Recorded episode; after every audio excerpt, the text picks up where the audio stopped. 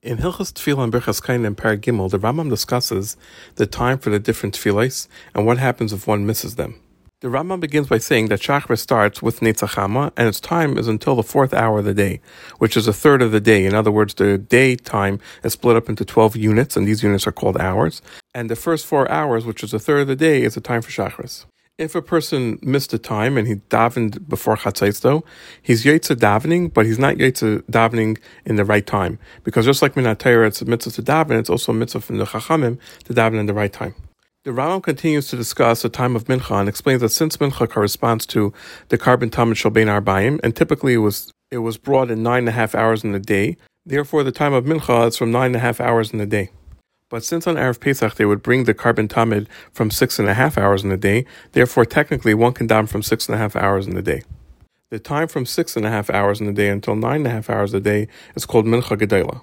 The Rambam continues and says that many people had the minhag to daven both minchas, a mincha by mincha gedela time and a mincha by mincha ktana. And one of them they considered the one that was their yaitza with, and the other one was considered a donation davening. And the Rambam says that some Geonim paskin that one should not do this, but rather just daven one. And if they daven the mincha gedela one as the obligation one, they should not daven one by mincha ktana. So to summarize, the time of Mincha Gdela is from six and a half hours in the day until nine and a half hours in the day, and Mincha Ktana is from nine and a half hours in the day until about an hour and a quarter left of the day, but a person could daven until Shkia Tzachama. The tefillah of Musaf, its time is after tefillah Shachar until seven hours in the day. Someone who davens it after seven hours, even though he did it on purpose, is still Yetzah because technically Musaf could be brought the entire day. The Rambam continues and says that Ma'ariv, its time is from the beginning of the night until Amud Shachar, even though technically it's not an obligation. And Tfilas Ne'ilah, its time is in order that you should be able to complete it close to Shkia Sachama. The Rambam continues and says that someone who davens a tefillah before its time is not yetzer and has to go back and daven it again in its time. But if a person davens shacharis b'shas atchak after Amud Shachar before Netzachama, he's yetza.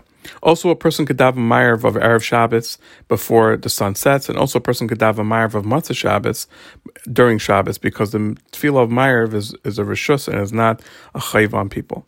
But a person must say Shema again after Tzeis HaKochavim. The Rambam continues and says that someone who intentionally allowed the time of davening to pass and he did not daven, he does not have a way of fixing this issue. But if it was by mistake or if he was unintentionally detained for some reason, then he could repay that davening by davening this next tefillah twice. He first davens the obligatory davening and then he offers the tashlumin for the one he missed. For example, if someone didn't daven Shachris and half of the day passed, he first davens mincha and then he does a second shmoneh for mincha as a payment for the Shachris that he missed.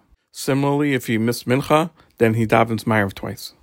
The Rambam continues and says that if a person missed two tefillahs, for example, they missed Shachris and Mincha, then they can make up Mincha during Ma'ariv by davening Ma'ariv twice, but Shachris, there's no way to make it back.